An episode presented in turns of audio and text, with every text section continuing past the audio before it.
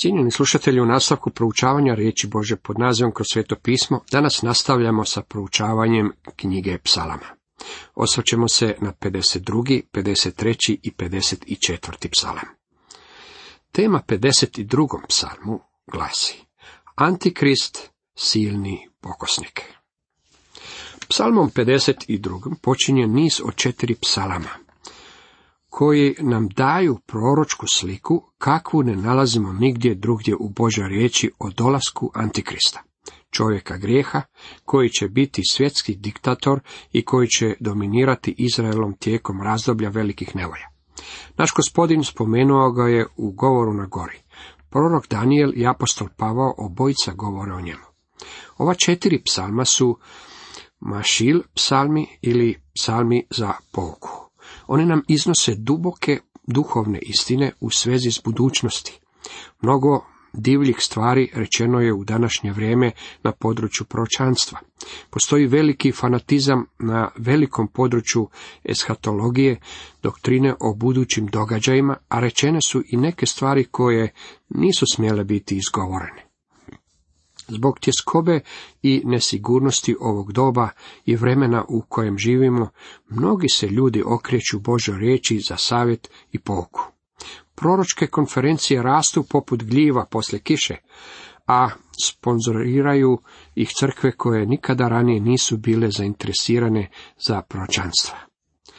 Mnogi govornici nastoje biti senzacionalni iznoseći proročke tvrdnje koje nemaju nikakvog temelja u Božoj riječi. Ova nam skupina od četiri psalama daje točne upute u svezi sa ovim čovjekom grijeha, antikristom koji ima doći. Htio bih vas podsjetiti kako je natpis nad ovim psalmima također nadahnuta Boža riječ i on je dio samoga psalma.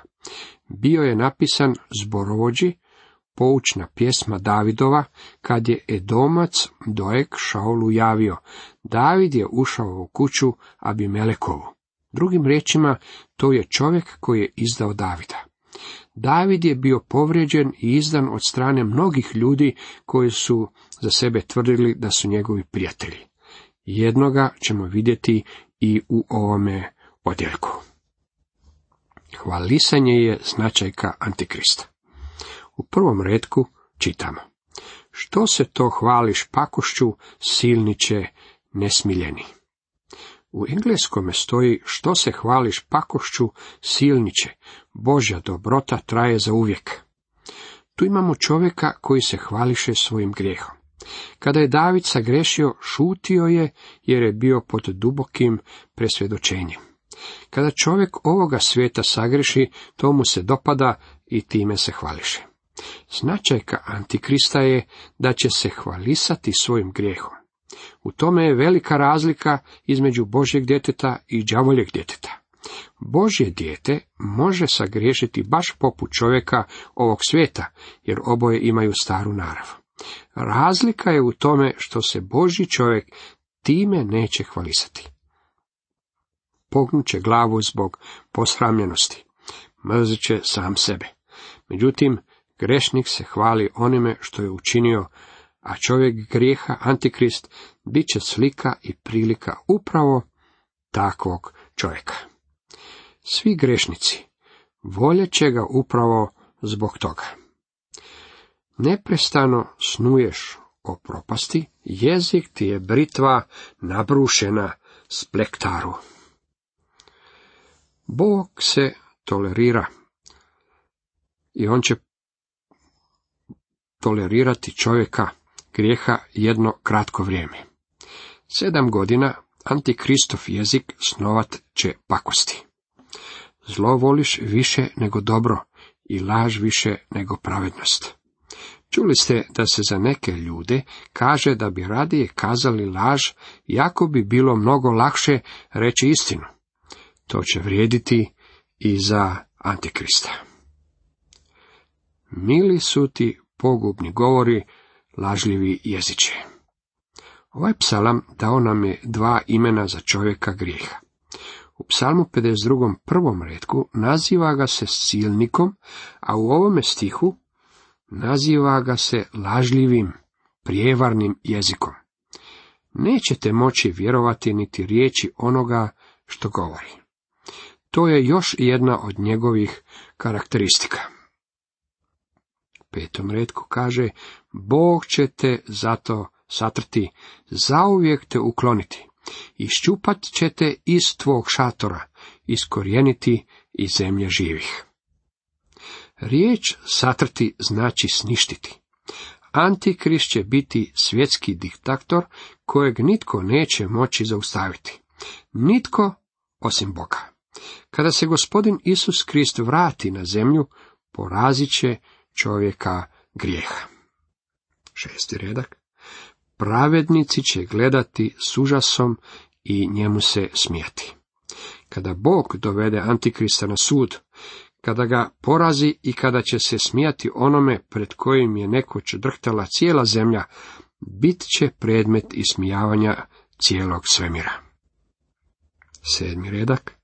Gle čovjeka koji ne uze Boga za svoju zaštitu, već se uzdao u veliko bogatstvo i osilio u svojim zločinima. Biće to vrlo bogat čovjek. Naša je zemlja došla do situacije kada na politički položaj može biti izabran samo bogat čovjek. Političari mnogo govore o Abrahamu Lincolnu, ali sumnjam da bi dogurao i do predsjedničke kandidature u današnje vrijeme. Antikrist će uspjeti doći do samoga vrha na samome početku, jer će biti izuzetno bogat. Posred svega ovog Bože dijete moći će reći, a ja ko zelena maslina u domu Božjem, uzdam se u Božu dobrotu do vijeka. Hvalit ću te svagda, što si to učinio i slavit ću tvoje ime, jer je dobrostivo pred licem tvojih pobožnika. Ovaj kratki psalam daje nam proročku sliku Antikrista i vjernog ostatka koji će patiti pod njegovim progonom a zatim će štovati Boga kada ga svrgne s prestolja. Cijenjeni slušatelji, toliko iz 52. psalma. Pogledajmo što nam govori 53. psalam. Tema ovom 53. psalmu glasi Bezumnik slika Antikrista negira Božje postojanje. Ovaj je psalam jednak psalmu 14 barem što se prijevoda tiče, ali s njim u svezi postoji nešto vrlo zanimljivo. Psalam počinje sljedećim riječima. Bezumnik reče u srcu, nema Boga. Pokvareni rade gadosti, nitko da čini dobro. Ovaj je psalam naslovljen zborovođi prema Mahalatu, Mašil Davidov.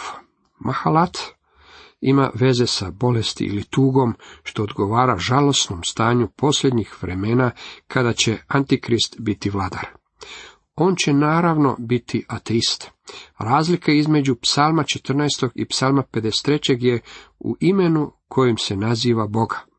U psalmu 14. ime Jahve upotrebljeno je četiri puta, a ime Elohim tri puta. U psalmu 53. ime Elohim koristi se sedam puta. To je značajno. Ime Elohim je ime Boga kao stvoritelja.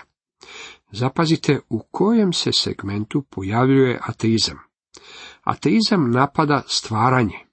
Negira se Biblija, Bože otkrivenje čovjeku i više se ne smatra pouzdanom, nezabludivom i nepogrešivom. Prva poglavlja knjige Postanka obilježava se kao folklor ili mit, a takvima ih smatraju čak i neki koji za sebe tvrde da su vjernici. Evolucija je prihvaćena kao objašnjenje postanka svih stvari. Prije mnogo godina jedan je profesor, inače predsjednik najvećeg sveučilišta, izjavio, više ništa ne prihvaćamo zdravo za gotove, čak niti Bože postojanje. To je duh Antikrista on će negirati postojanje oca i sina. U prvoj Ivanovoj 2.22 čitamo o značajki Antikrista. Tko je lažac, ako ne onaj, tko nijeće da Isus jest Krist. Ona je antikrist tko nijeće oca i sina. Ako želite doći Bogu, morat ćete to učiniti na temelju vjere. Čitamo, a bez vjere nemoguće mu je ugoditi, jer onaj tko pristupa Bogu, mora vjerovati da on jest i da nagrađuje one koje ga revno traže, čitamo u Hebrejima 11. poglavlju 6. redku. Prije dosta godina članovi rock skupine Beatles izjavili su popularniji smo od Krista.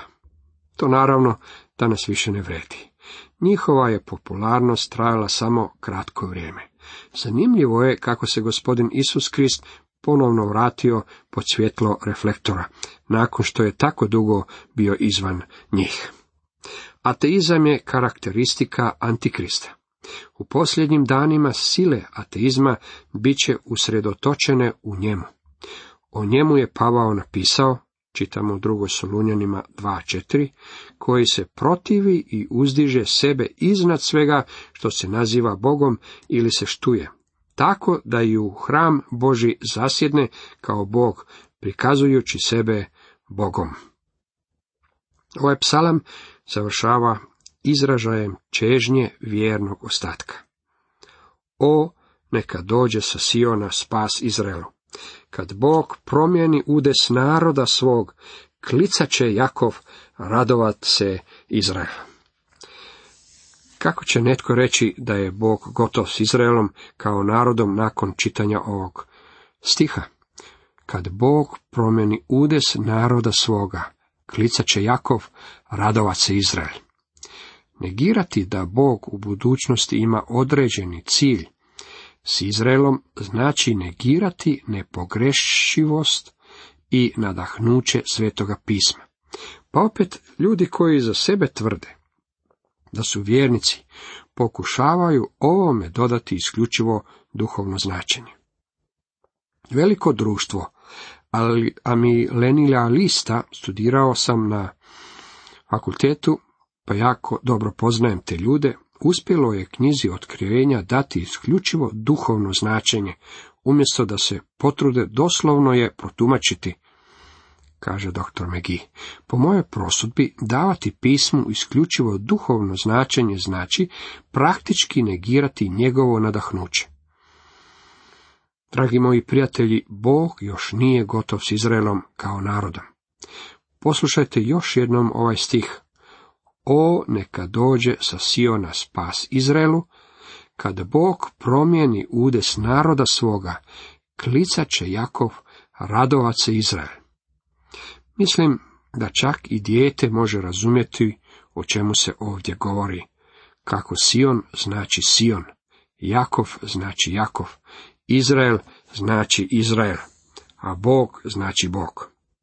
Ovaj stih znači točno ono što i kaže. A Bog će uslišati ovu molitvu. Ponovno će se pozabaviti Izraelom kao narodom. Cijenjeni slušatelji, toliko iz 53. psalma. Pogledajmo 54. Tema 54. psalmu glasi Vapaj vjere u vrijeme Antikrista.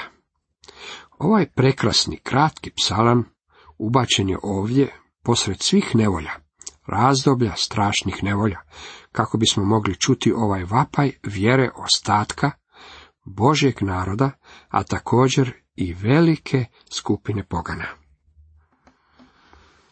Zapazite i koja je povijesna pozadina psalma. Zborovođi na Negi notu Mašil Davidov. Kad su Zefijci došli k Šaulu govoreći, David se kod nas sakrio, iz uvoda otkrivamo nekoliko stvari. Neginot je bila vrsta žičanog glazbala. Mašil znači da je ovo još jedan psalam pouke, Davidov psalam. Zefijci su izdali Davida do kraja. Zefijci se također nazivaju i Zifejci, a zapis o njihovoj izdaji nalazimo u prvoj Samuelovoj 23. poglavlju. Kada je David saznao da su ovi ljudi rekli Šaulu gdje se nalazi zavapio je. Spasi me, Bože, svojim imenom i jakošću svojom izbori mi pravdu. Poslušaj Bože moju molitvu i usliši riječi usta mojih. David je bio izdan. Također nam je rečeno kako će u razdoblju strašnih nevolja brat izdavati svoga brata. Ponovno će to biti vrijeme strahovitih izdaja. Davida je izdala skupina bezbožnih ljudi. U vrijeme razdoblja strašnih nevolja na vlastiti će biti bezbožni antikrist. A židovski ostatak uvelike će patiti pod rukom ovog čovjeka grijeha. Oholice ustadoše name i moj život traže silnici. Na Boga se ne osvrću. David je bio u velikoj tiskobi. Baš kao što će to biti i Izraelo ostatak u budućnosti. U razdoblju velikih nevolja. Ovaj kratki psalam završava izrazom pouzdanja u Božu pomoć. Evo, Bog mi pomaže, gospodin krijepi život moj. Okreni nesreću na dušmane moje, zatri ih u vjernosti svoje. Od srca rado ću ti žrtvovati, slavit ću ti ime Jahve, jer je dobrostivo. Jer ti me izbavi iz svake nevolje i oko moje vidje postiđene moje dušmana. Iz povijesnog zapisa znamo da je Bog izbavio Davida od izdajničkih zifijaca, a vjerni ostatak može počivati na pouzdanju da će i njih također Bog izbaviti. Bog će svakako držati svoje obećanje, ali mi ga moramo prizvati za pomoć. Spasi me Bože svojim imenom i jakošću svojom, izbori mi pravdu. Poslušaj Bože moju molitvu i usliši riječi usta mojih. Oholice ustadoše name i moj život traže silnici, na Boga se ne osvrću. Evo, Bog mi pomaže, gospodin krijepi život moj. Okreni nesreću na dušmane moje, zatri ih u vjernosti svojoj. Od srca rado ću ti žrtvovati, slavit ću ti ime Jahve, jer je dobrostivo. Jer ti me izbavi iz svake nevolje i oko moje vidje postiđene moje dušmane. Bila je to molitva, vapaj i priznanje Davida. A može to biti i naša molitva. Cijenjeni slušatelji, toliko za danas.